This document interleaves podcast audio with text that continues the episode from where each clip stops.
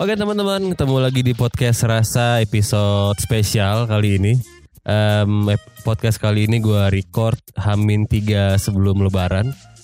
Semoga bisa nemenin lu di perjalanan menuju kampung masing-masing gitu. uh, Kali ini kita beda dikit, kita bakal bahas sesuatu yang mungkin sangat relate, relate banget dengan kalian semua. Karena sembilan puluh persen teman-teman dan followers eh, podcast gue rata-rata tuh anak-anak sembilan puluhan. Jadi kali ini kita bakal ngebahas sebuah podcast dengan judul Generasi sembilan puluhan menolak Tua. Setuju banget itu gue.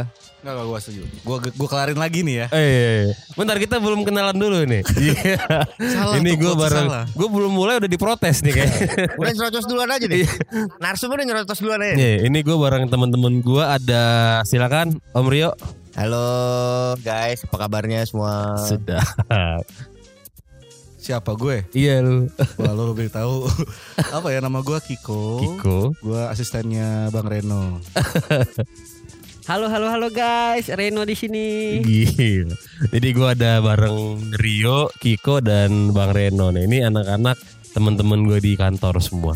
Jadi tadi ada yang protes tentang judulnya Generasi sembilan puluhan menolak uh, tua tuh kenapa? Ya tadi lu bilang menolak lupa, Boy. Oh iya, jadi gak boleh menolak lupa ya. Kalau menolak jadi lupa itu jadi sembilan puluh delapan boy, tragedi. Kalau menolak lupa jadi serius. Iya, jadi serem. Jadi, jadi kalau misalnya anak-anak yang mudanya pas tahun sembilan puluhan itu mm-hmm. bisa disebut generasi menolak tua. Lu lihat aja sebelah kiri lu sekarang.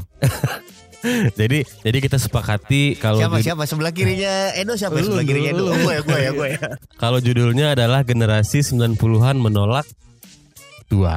Ah, okay. Lu, lu, lu ngerasain kan masa-masa sembilan puluhan di Jakarta tuh? Ya gue ngerasain lah di Jakarta tuh era-era tahun sembilan puluhan tuh eh, eh, anak-anak muda dengan semua ide-ide cemerlangnya. Sedap. Bukan udah di Bekasi boy? Uh, enggak, masih Jakarta. Oh, sekarang udah pindah ke Bekasi gue. Karena Jakarta tuh udah udah keras men, udah terlalu keras. Oh, iya, harganya iya. yang keras, harga tanahnya yang keras. Dulu soalnya Bekasi enggak ada pohonnya sama sekali gitu tahu gue. Malah pohon semua. Oh iya. Iya, sekarang kompleks semua isinya, enggak oh, ada pohon iya, semua. Iya, iya, iya. Mayat masih nambang di Kalimalang. Udah enggak, udah enggak. Jadi Jakarta sembilan puluhan itu gaulnya gimana, cuy? Gaulnya tuh lu buka permen, gak usah pakai nyobek sob, tinggal puter. Ya mungkin anak-anak tahun sembilan puluhan tahu lah ya gimana. Soalnya permen sugus tuh antara permen sama kertasnya sama aja boy. Ah iya kan? Tuh beda tipis sama susah. Yang susu-susu itu tuh. Yang rasa susu gue lupa namanya apa ya. Tau gue yang mukusnya oren. Yosan. Ah bener ya, Yosan, Yosan itu. Yosan permen karet setan. Oh, oh bukan, bukan, bukan, bukan. Yang warna susu, warnanya putih hitam. Jadi tuh uh, sama ngebukanya dipelintir juga tuh, itu tinggal tarik doang. Iya, gue tahu, gue tahu. Ya, ah iya betul. Nah, nah tuh bungkusnya bisa dimakan nggak tuh? Nah, itu yang misteri, misteri sampai sekarang tuh. Kita nggak yeah, tahu yeah, kandungan yeah. itu bungkusnya apa. Yang jelas lu masukin dalam mulut tuh lumer sok. Gitu. Jadi misteri bungkus uh, permen susu, uh, permen susu ya? Iya, permen susu. Belum, permen belum susu ini sapi, boy. Uh, pensil sapi buat mabok tau nggak lu? Pensil. Pensil ada penghapusnya lo isap-isap mabok boy. Dulu permen dibungkus. Bukan lupa aku. Oh iya iya. Pensil yang dibungkus. Iya iya iya. Pensil buat mabok. Kontennya agak vulgar ya barusan ya. Din susu siapa? Sementara ini baru itu sih yang gue ingat. Karena sisanya ya gue belajar aja gitu ya. Belajar bohong, belajar bohongin teman gitu. Yang pasti anak-anak generasi sembilan puluhan tuh ngalamin yang namanya disuruh beli rokok, kembaliannya umpetin. Iya kembaliannya jangan dibalikin bokap lu umpetin buat beli anak mas boy ya kan, anak mas makannya campur makan nasi ya kan? Anjir anak mas gila, masih ada anak mas. Coba coba Bang Reno, coba Bang Reno ya, ya gimana bang? Aduh kalau inget-inget kembali lu hidup di tahun sembilan puluh itu di mana posisi? Lu di zaman dinosaurus. Lu di mana bang? Zaman dinosaurus. Uh, lu di mana? Kebetulan waktu tahun sembilan puluh kalau gue inget-inget itu, gue itu paling suka jalan-jalan ke mall. Sedap. Sumpah. Enggak ada bener. Uh, gue biasa kalau mall tahun sembilan puluhan gue itu gue sering banget ke Blok M Plaza kayak gue sering uh. banget itu. Blok M Plaza nah, ya. Blok M Plaza, terus Lokasari sama satu lagi ada di Atrium. Atrium Senen. At- kalau anak motor itu udah pasti karena gue dulu itu demen banget naik Vespa ya. Tahun sembilan puluhan itu gue itu gue naik Vespa. Ngalamin-ngalamin sengsaranya itu banyak banget kalau naik Vespa di tahun sembilan puluhan. Sedih sih. Iya, sedih. Walaupun sekarang naiknya udah tinggal ngacir doang, tinggal gas metik. Uh, Lu dulu maboknya pakai apa, Bang? Oh. Oh gitu ya. Kalau kalau ngomongin mabok pasti lucu nih. Kebetulan kalau untuk mabok gue bisa dibilang gue anak yang baik-baik sih sebenarnya. Gue itu enggak gitu suka mabok karena gue itu dulu gue itu atlet bola ya. Suka olahraga terus Uh, apa ya, gue pengen banget mau jadi artis gitu, mau jadi selebritis men, gue men serius, selebritis gagal kayak gue ini. Pencitraan sih lu. Nggak, itu serius, gue ini uh, kalau dibilang mabok gue nggak suka, nongkrong oke, okay. Mereka pada minum-minum oke, okay. Gue cukup ngeliatin aja. Oh gimana tuh? Anak-anak dulu tuh. Kalau gue tahun sembilan puluhan, kita sebagai angkatan tahun sembilan puluhan tuh kayak yang gimana ya, yang yang eh sorry bukan angkatan tapi jaya-jayanya di tahun sembilan puluh ya. Kita uh-huh. masih muda yang uh, uh-huh. ngerasain ya tahun sembilan puluh tuh. Uh, Jaman-jaman kobam cayalah kobam. Kobam. Skap di mana sob? Kalau ngomongin kobam tuh ya kita dulu uh, ada namanya topi miring ya. Tommy, Tommy, Tommy, Tommy, Tommy ya. Botolnya jadi bensin boy. Yeah. Nah, betul, betul, betul. Ada Tommy, terus ada tuh dulu yang uh, denger-denger tuh minumannya enak banget. Ada pinky-pinkinya gitu warnanya tuh. Itu daerah daerah daerah Senayan deh. Cuman gue lupa namanya apa. Tadinya tuh biar kalian yang nebak. Oh, ya kan, iya, iya, iya, iya. Biar yang denger podcastnya Edo yang nebak nih. Ya kan gua, di mana di mana di mana. Tapi ternyata dibuka sama teman kita top ya kan. Gue gue random banget karena gue nggak pernah uh, ya menjalani masa-masa itu dan kayaknya bakal ini kalian pada seru-seru banget kayak. Sebenarnya tuh masa-masa di mana orang nggak banyak yang pencitraan, eh. lepas gitu aja. Soalnya teknologi belum canggih-canggih amat kayak yeah, sekarang, yeah, yeah, yeah. kan gitu kan. Yeah. Jadi orang lebih lebih jadi dirinya sendiri aja. Yeah. Kayak gitu ya. Sih. Kalau zaman sekarang kan kayaknya orang tuh kalau mau mabuk tuh harus ke bar, terus habis itu ke kalau enggak enggak gaya gitu kan. Ya, terus ya, ya. Uh, posting sambil joget-joget gitu sama teman-teman. Kayaknya kalau tahun kita sembilan puluhan tuh kayaknya enggak. Ya. Gue lebih ngelihat tuh teman-teman gue tiduran, terus alasnya sendal jepit ya, kayak gitu-gitu, enggak ada yang pencitraan gimana-gimana banget gitu. Enggak ada, udah lepas aja. Tapi lo tau enggak sih, Do, Maduma tuh apa? Enggak kan. Madu. Nah, apa sih itu? Jadi ada tempat paling hits buat nongkrong tahun sembilan puluhan. Di Jakarta. Di Jakarta. Di Jakarta. Atau lokasinya di Senayan. Senayan. Senayan itu ada dua titik hits. Yang pertama uh, Plaza Senayan buat anak breaker ya kan. Ya, b-boy betul. B-boy. Ah, itu anak dance-dance gitu. Ah, ya kan? Yang kedua di Parkir. Parkir Timur. Itu buat uh. anak mobil, anak motor. Bajai aja nge-track di situ. Bener gak? Iya. Yeah. Atraksi-atraksi gitu. Nah, Bajai lu jalan cuma roda dua nah, kayak gitu tuh. Ada titik gitu. Namanya Maduma do. Maduma. Masuk duduk mabok. Masuk duduk mabok. Sebenarnya itu cuma warung sebenarnya. Oh gitu. Di samping pos polisi Senayan, persis. Di samping pos polisi Senayan. Oh, gue tahu. Senayan. Dan semua orang beli minuman di situ dan jangan lupa boy, di situ merek paling terkenal adalah Kalpiko. Ya, ya betul. Kalpiko warnanya pink itu jahat sih, agak sedikit jahat. Manis-manis dikit gitu kan, dua tenggak, tiga tenggak tiba-tiba enggak bisa bangun kayak gitu. Ini ketahuan banget teman-teman gue pada bad boy semua. Bukan bad boy, tapi lebih kayak apa ya? Uh, tapi itu tuh emang tren banget tahu kayak mabok-mabokan ya, gitu tahun-tahun trennya tuh sampai gitu. Sekarang masih ada yang dulu kayak lu ngomongin Taichan. Hmm. Kalau zaman gue dulu nongkrong di parkir, taunya Taichan tuh tai macan, boy. Oh gitu. Kenapa dibilang tai macan? Soalnya satenya putih kan, kayak tokai. Iya, iya. Dibilang Taichan. Wah, tapi tuh sekarang tren banget. Tren ya. Banget dibilang sate Jepang. Parah. Tolol aja itu dengan sate Jepang. Tadi gue dibohongin nama, dibohongin nama, dibohongin nama. Ya, dibohongin nama. Gue tertarik tadi bahas mengenai kalau dulu belum ada teknologi. Nah, lu mengalami masa-masa pertama kali megang handphone gak bang? Ya, di tahun sembilan puluh itu gue berasa banget. Gue tahun sembilan puluh itu gak megang handphone. Nah, pada saat itu kebetulan gue lagi jatuh cinta ya di masa-masa tahun sembilan puluhan itu. Uh-huh. Rela kumpulin koin buat nelpon di telepon umum. Iya, ya, telepon umum. Telepon umum. Gila, nice banget pengalaman lu bro. Ya, kalian pasti ngalamin gak sih nelpon di telepon umum sampai-sampai koinnya habis. Gimana ini caranya biar nyambung terus segala pakai ada kode. Mungkin kalian ingat ya tuh kodenya apa itu. Iya. Kayak kode-kode rahasia gitu ya. Betul. Duh, gue waktu itu sampai sampai itu tuh minjem-minjem bor tukang elektronik buat uh, apa ya. Parah lu. Lu galau juga. Gimana ya? Uh, Tapi kita... handphone pertama lu apaan dulu? Gue handphone pertama gue adalah dari nyokap adalah Ericsson T sepuluh. Gila. Dia dia bisa dinobatkan sebagai anak gaul tahu handphone pertamanya Sony Ericsson. Handphone pertama gue Nokia enam ribu seratus. enam ribu seratus. Lu apaan? Handphone pertama gue sama kayak Rio Endul. Ericsson, Sony Ericsson T sepuluh sama persis. Emang ada T sepuluh? Enggak, enggak, lo bohong, lo bohong. Lo bohong, lo bohong. Karena waktu itu Sony belum gabungan sama Ericsson. Ericsson doang. Iya, iya, bener, lupa, men. Pokoknya Ericsson, Ericsson. Ericsson. Bener, bener, bener. Itu yang ada apa sih? Ada antenanya gitu, ya kan, yeah. Cuman sekelingking antenanya. Yeah. Ya gue inget banget itu. Kelingking bayi tapi ya, aja bukan pada saat dewasa, itu ya? Gue mau beli nomornya aja pun kayaknya mahal banget, men. Bayangin nomornya lagi tuh gue inget mau beli itu seratus lima puluh ribu. Nah, gue nafsu emosi gue. Zaman dulu bukan ngerepang, bukan ngerepang. Ambil napas dikit. Zaman dulu beli nomor aja seratus lima puluh ribu, sekarang sepuluh ribu aja udah dapet nomor kayak kacang goreng, men. Gratis, gratis bang. Gratis. Gratis bisa. Gratis dibagiin sama S P G biasanya.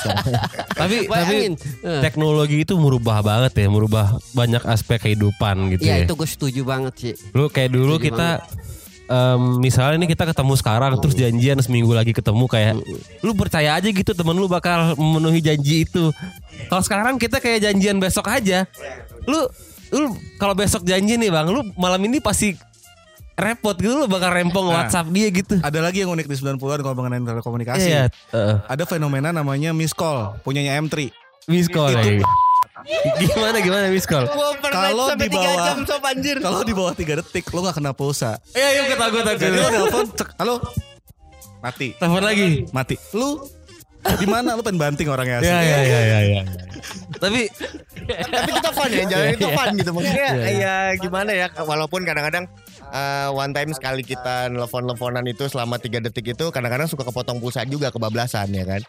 Ya yeah, tapi menurut gue teknologi itu benar-benar merubah cara kita hidup, cara kita bergaul. Kalau dulu tuh lu kalau datang ke rumah teman lu terus nyampe di depan rumah lu pasti teriakin namanya kan. Betul. Kalau iya. Sekarang lu buka handphone lu. Kadang gue teriakin bapaknya juga sih. Karena anaknya gak keluar-keluar, sambil gue panggilin bapaknya. Kalau bapaknya udah keluar baru gue tanya anaknya ada om.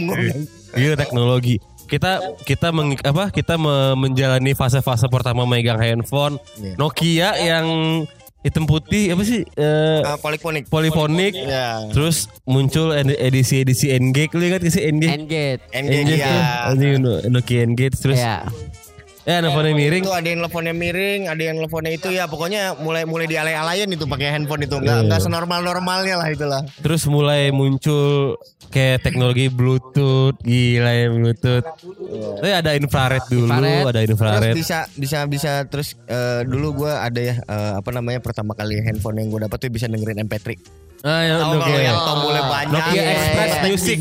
Express, Express Music itu gue lupa namanya uh, apa ya, ya. Aduh, Nokia Express Music. Ah, Nokia itulah, dan gue pakai cuma seminggu karena gue dulu suka main sepeda jadinya ya rusak, jatuh naik sepeda. Kok, kok gue pengen tahu uh, menurut lu apa yang dulu kayak tren dulu tuh keren banget gitu dan semua orang sepakat atas itu bahwa itu keren. Oke, pertama hmm. lo pakai flanel. Dulu keren deh. Yang kedua lo gondrong. Oh ya, yeah. gondrong, gondrong, gondrong. Yeah. Tapi maksud gue, kalau yang dulu keren, terus sekarang kita kayak sepakat, iya apaan sih, anjing alay banget gitu. Oke, okay, yang pertama yang bikin alay adalah Banana Republic. Itu apa? Gue nggak tahu. Lo tahu nggak merek Banana Republic itu di Blok M, ya? Boy? Banana Republic. Kaos, oh, kaos. kaos. Yang kedua Alienware, Alien apa? Oke, okay, Alien, Alien Workshop. Alien Workshop. Alien Workshop. Alien Workshop. And mambo, mambo, Yo, mambo. Man, bajunya bisa nyala, boy. Wah, anjing dulu tren pakaian kita gitu-gitu ya. Shuvit, Shuvit, Shuv, uh, flex fit kali maksudnya. Apa yang Shuvit yang fotonya kayak ada piece gitu? Oh iya, iya. Oh, itu, itu biasanya uh, ini apa? Anak-anak skater, anak-anak skateboard iya, gitu ya. Dulu anak-anak oh, skater, rapper Fubu, Fubu, Fubu. By us apa? Eh iya Fubu ya. Iya yeah, yeah, Fubu. Fuck us by us. Eh by, by apa gitu pokoknya oh, ada deh. Fuck you by us ya. Fuck you by us. Fubu. Lu apaan bang? Tren yang menurut lu dulu keren banget dan semua orang sepakat. Oke. Okay, nah sekarang kayak alay gitu. Di tahun sembilan puluhan itu kalau udah dia pakai baju Ocean Pacific itu udah keren banget. Ocean Pacific. Ocean itu, Pacific. Itu dulu waktu zamannya itu baju kesukaan gue sih. Ada dua baju kesukaan gue. O P, Ocean Pacific sama Postboy. Ingat gak sih Postboy? Postboy sekarang masih ada kan? Iya masih ada. Nah, tapi masih sekarang ada. Udah jarang walaupun. Tapi dulu emang modelnya keren-keren. Ada, ada. Memang. Dulu sekarang udah gak pernah main ke mall. Ya, dulu kan sering main ke mall. Sekarang udah gak pernah main ke mall kan? Lu apaan tuh? Tren yang dulu tuh keren banget tuh tahun sembilan puluhan. Terus sekarang kayak apaan sih gitu. Lu kayak merasa cringe gitu, kayak merasa ini garing banget nih orang nih. Hmm, gitu. Kalau gue kan dulu uh, lebih ke arah extreme wear ya. Cagi. Kalau yang oi oi. Kalau orang sembilan puluh ngerti deh tuh oi oi apaan. Oi oi. Uh, kalau menurut gue ya dulu uh, kita pakai belt Uh, Pikes ya dulu Spike Be- Belt Spike ya. Belinya di Blok M. Itu dulu uh, beli di Blok M karena ya dulu kita uh, termasuk angkatan tahun sembilan puluh yang pengen tren banget tapi ya kurang memadai dari sisi pemberian orang tua. Jadinya kita bikin sendiri zaman dulu tuh ya kan. Nah itu tuh warnanya tuh bener-bener bling-bling gitu bro. Gimana sih? Mungkin yeah, uh, Belt Spike gitu zaman-zaman anak punk tuh gue Uh, dengan bangganya pakai, cuman kalau sekarang sih kayaknya gue ngerasa itu kayak gue dangdut mau dangdutan kemana gitu ya. Tapi emang spike itu diburu sama semua orang boy. Betul betul. Pada saat jadi, itu ya. Uh, terminal Blok M tahu kan lo? Uh, itu ada undergroundnya kan? Ada. Mall yang di bawah tanah. Yang di bawah tanah itu ya. Itu hampir ya. Semua pedagang jualan spike. Jualan sama gesper-gesper gitu ya. Se-Jakarta orang beli spike di situ. Iya yeah, benar. Bahkan sampai sampai bisa di custom tuh, mau yang mau yang modelnya kayak gimana dipasang di tempat anjir inget buat ibu. Dan, dan dulu kayak di tahun-tahun tersebut selain gesper tuh kayak C D C D bajakan band-band punk gitu ya. Nah dulu tuh uh, band-band punk ya. Kayak dulu, dulu gue sering beli kaset tuh ada namanya J U sob. Hmm. General Urip. Gue tahu. Itu itu dulu uh, uh, player kita ya, player buat musik itu tuh paling terkenal banget Aiwa. Aiwa. Walkman boy, Walkman.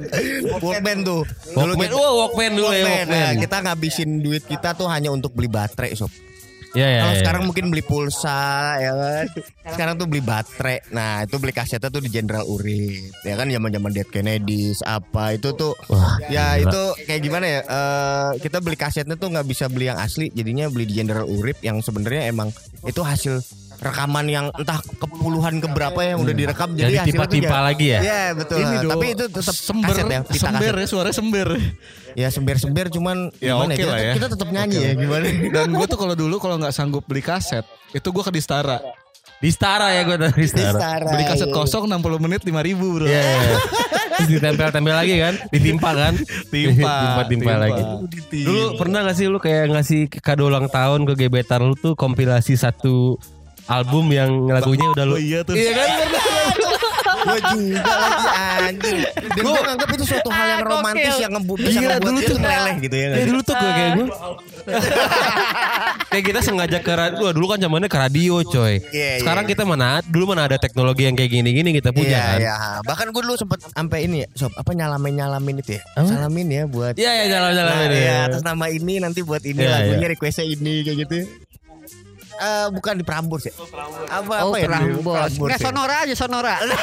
Tapi tapi kayak semua orang kayak pasti pasti pernah melewati masa lu bikin satu album kompilasi yang lu jadiin kado buat gebetan lu terus lagunya lu pilihin sendiri gitu. Iya, yeah, walaupun itu sebenarnya nyanyi bukan kita ya. Iya, iya, iya. Orang lain kan sebenarnya kan. Karena menurut gue salah satu hal yang paling enggak bisa dilupain dari tahun tersebut tuh band-bandnya, Pak. Musisi-musisi dan musiknya itu kayak anjir sembilan puluhan tuh gak bakal bisa hilang gitu lagu-lagu zaman-zaman yeah. Dewa lagi oke-okenya dulu kan. Oh gue sih kasihnya lagu-lagu rohani sih. Cinta Rasul, Cinta Rasul. Cinta Rasul. Bumerang sih oke itu tahun sembilan puluhan. Wah bumerang. Yeah, yeah, bumerang. Ya lu enggak nyanyi kali. Jangan jangan nyanyi. Kalau putusin kabelnya aja Bang Reno, putusin kabelnya. Kalau dulu tuh dengerin apa kok? Tahun sembilan puluhan. Oke. Jadi dulu tuh kalau kita beli kaset tuh pertama yang kita lakuin adalah tanda tangan di kaset tersebut. Iya iya iya ya. Terus pakai nama, ya. Tanggal beli, uh, segala macam. Di cover kertasnya. Gue kalau yang lagu luarnya gue Nirvana. Nirvana sih gila. Kalau lagu dalam negerinya gue Salon tujuh cuy. Sampai sekarang gitu Salon tujuh tuh anjir kayak enggak tua-tua gitu. Adam gemes banget. Anjir. Anjir. Ya karena dulu tuh kayak uh, beli kaset itu kita kayak ada effort khusus tau kayak lu apa nabung dulu sebulan dua bulan tuh untuk beli kaset ori kan. Iya. Dulu ada yang banyak yang ya, banyak bajakan kan banyak yang bajakan dan gue termasuk pecinta bajakan zaman dulu ya. Oh my god. Mohon maaf nih karena karena keterbatasan dana sih sebenarnya. Iya sih kayak dulu kayak dulu kita bisa menikmati musik-musik yang keren sampai saat-saat apa Melayu-Melayu tuh mulai datang gitu kan kayak udahlah semua orang pakai kaos Black I D ya kan. apa-apa emo gitu dan apa-apa nyisir miring, nyisir, ya, nyisir miring, miring, nyisir miring gitu. Kadang nutupin mata tuh. Nutupin mata. Gak bisa, ya, gak bisa bedain antara rambut sama bulu mata tuh, gak bisa bedain sob.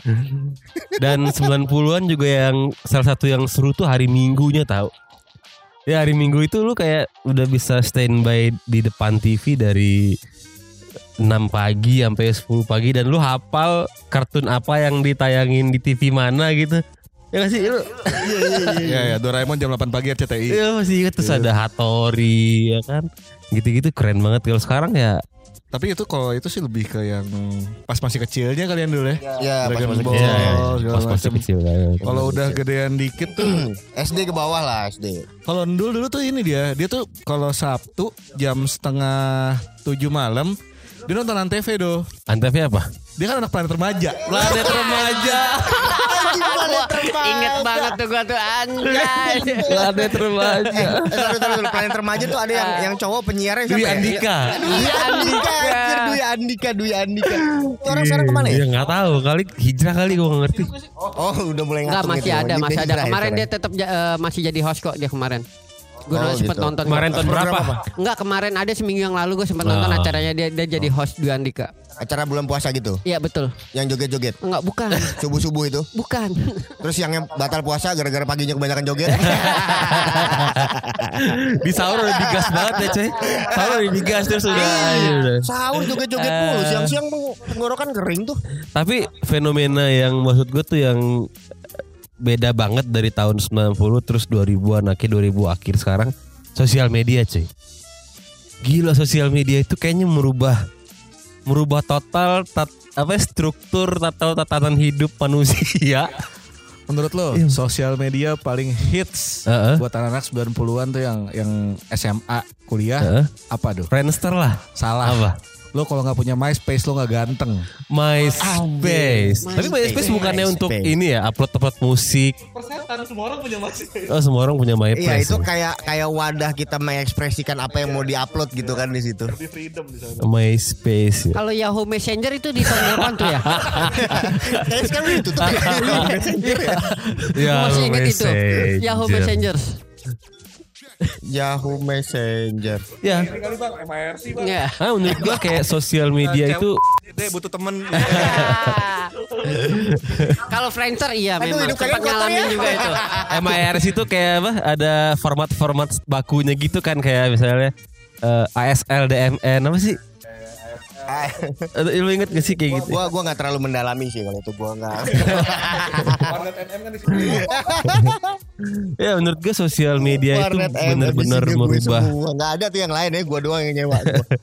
Benar-benar merubah tatanan dan struktur hidup manusia gitu kayak sekarang lu kalau udah ngumpul sama teman-teman lu kayaknya lu harus bayar mahal buat bisa uh, keep in touch dan ngobrol langsung ketimbang Nih nih masing-masing pegang handphone semua sibuk upload gitu. Dan jadi kayak sekarang kita kalau mau mengekspresikan diri mah tinggal satu story doang. Satu story Instagram lu kayak lu bisa bisa mengekspresikan apapun yang lu pengen. Kalau dulu kan ribet gitu lu harus ada enggak sih masa-masa nulis nyari teman apa eh, sahabat pena. Oh, gitu-gitu sahabat pena ya ya. Itu kalau sahabat pena itu kayaknya itu lebih ke arah komunitas deh, Dok. Jadi uh, hmm. dia mencari yang sesuai dengan uh, hobinya dia, jalurnya ya, dia, ya. Teman-teman yang sesuai dengan hobi. Ya kalau kalau dulu mah kita masih butuh usaha yang hmm. ya cukup. Kalau sekarang sih udah ada ya kayak uh, di Facebook tuh banget. Terus ada komunitas. Forum-forum udah banyak nah, forum kan, kayak gitu-gitu. Lu gimana, Bang? Lu main sosial media apaan, Bang, dulu, Bang? Kalau untuk main sosial media sih ya Friendster ya, Pak itu ya.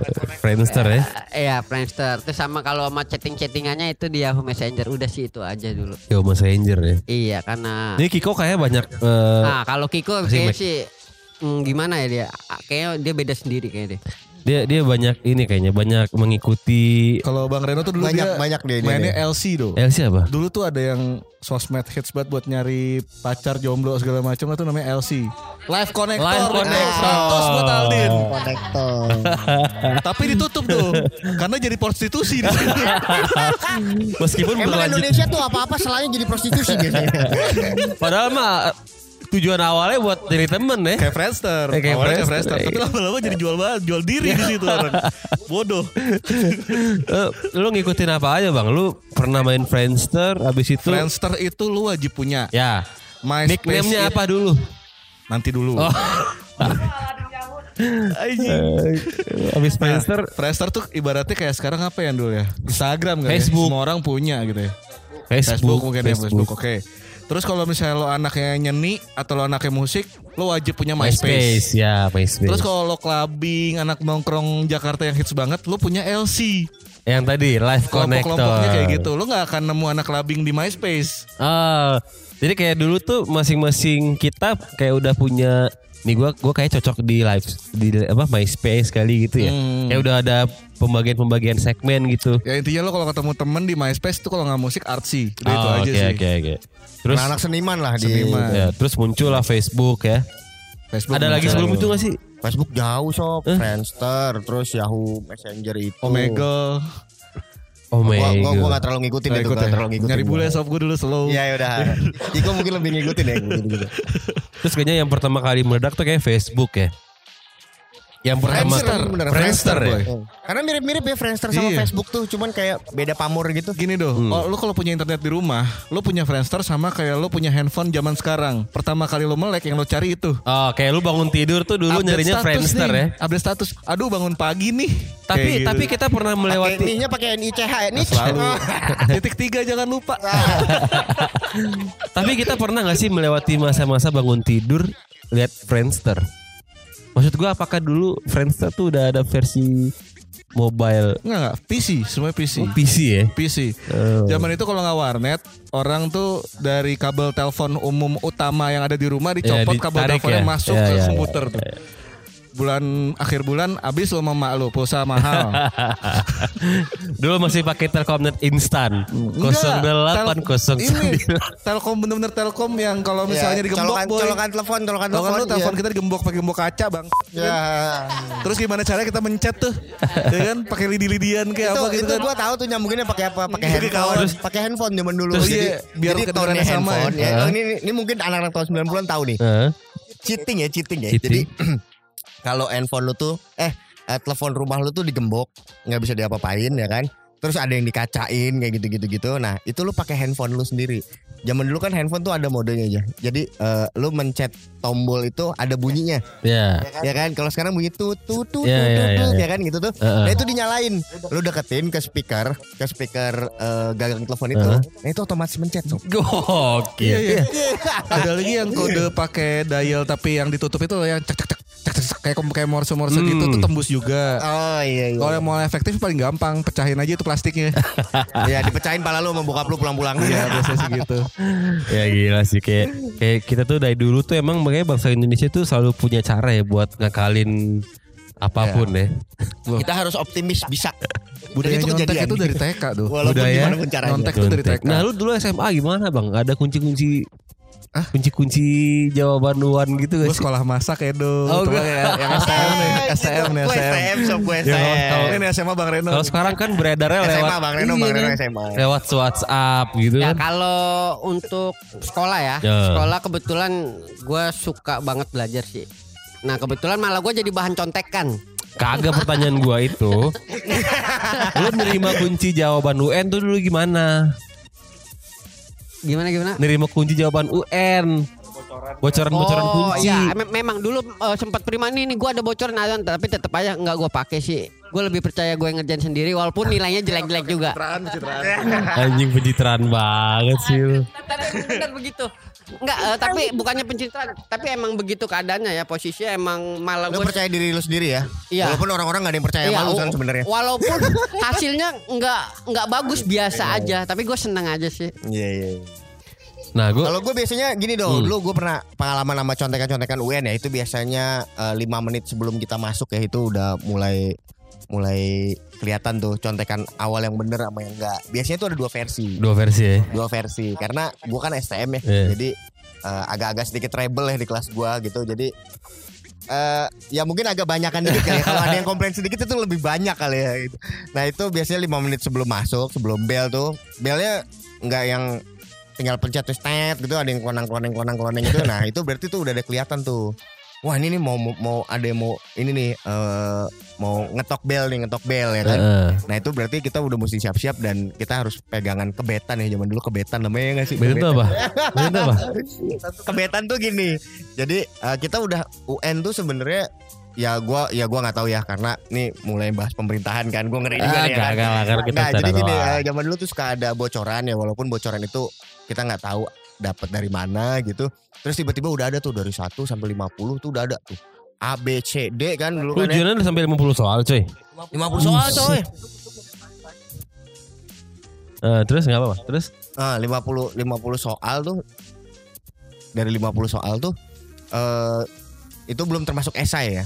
Dan esai itu salah satu penentu terbanyak. Nah kalau kita dapat tuh biasanya dapat dua versi. Kalau misalkan kita ngelihat nih saat urutan dari soal satu sampai lima kira-kira udah pasnya sama jawabannya dan udah tahu bener. Nah itu kunci jawaban yang kita pakai. Jadi lo harus mikir dulu dong. Tetap harus mikir, harus jawab. Harus ada effortnya sob. Ya nggak ya, mungkin kan? Lah sekolah tiga tahun nggak tahu apa-apa ya kan. Iya iya iya. Tapi gue ya, minimal tahu lah ya kan. Gue mau nanya nih dulu, dulu. Waktu itu kan lagi zaman-zamannya bimbel. Bimbel. Lo ikut teknos gak? Atau Ganesa Ganesa ikutnya N F sob. Nurul Fikri ya. Kalau di tempat gue dulu Fokus Bandung Fokus Bandung anjing, kayak anak-anak Padang itu harus ke Bandung gitu kuliah. Kalau gak ke Bandung terus waktu itu lo masih ngerasain yang namanya cawu gak sih boy? Caturulan Caturulan Caturulan ya, dimana belajar lebih banyak ujiannya daripada belajarnya sob ya kan. Jadi terus, baru tiga bulan ujian tiga bulan ujian, hmm, ya, bulan ujian. Tapi itu menjelaskan apa mengenai moral manusia-manusia di Indonesia saat ini dulu. Yeah. Pas masa-masa cawu agak berat mulai pembahasannya ya. Biar agak bobot dikit. Oh, iya, iya, iya. Nih kalau waktu pas zaman cawu itu namanya pendidikan moral Pancasila. Jadi ada P M P, pendidikan P M P mengenai moral dan pendidikan mengenai Pancasila. Itu ada dua kalau nggak salah tuh cawu. Berapa cawu tuh ada dua tuh P M P satu P M P dua ya kalau nggak salah. Ya, kan? Terus udah kelar cawu masuk semester kan. Uh. Ada namanya P P K N. Iya yeah, P P K N. Pendidikan Pancasila dan kewarganegaraan. Moral hilang cuy. Oh iya. Kan persetan lah moral seperti apa kan. Terus ketabak sini sini P K N. Pendidikan kewarganegaraan Garuda yang kagak ada tuh Pancasila, moralnya enggak ada. Makan. Anjing gua. Gua bingung harus sensor apa enggak.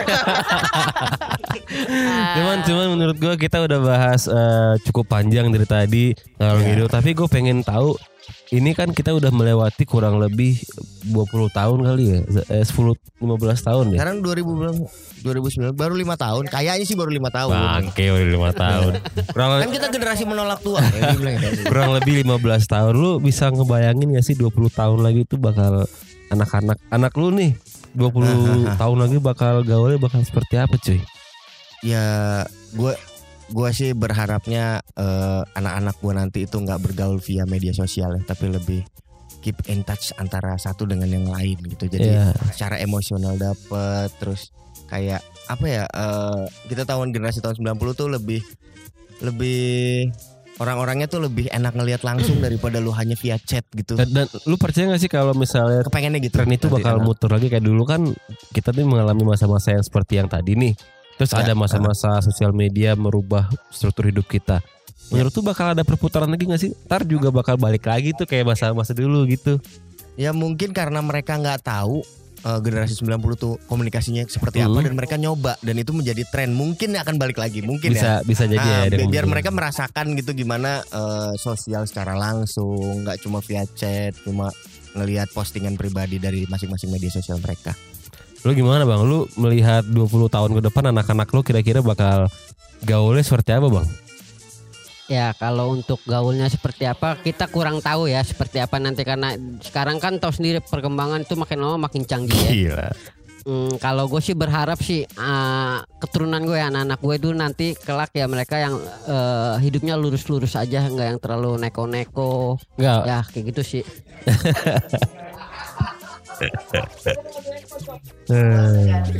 Kalau hmm. kalau Kiko menurut lu uh, bakal mungkin gak sih tren yang kita dulu rasain terus balik lagi gitu? Tren itu berputar sih. Ya, lu percaya berputar ya? Gue termasuk yang percaya juga. Paling sepuluh tahun sekali balik lagi ke ya, ya, delapan puluhan. Kayak sekarang musik-musik udah mulai balik lagi kan yang tahu kayak teman-teman. Gaya busana lu pada aja. Ya udah mulai. Mulai rambut lah. Ya udah mulai. Apa segala ya, macam ya. Kan.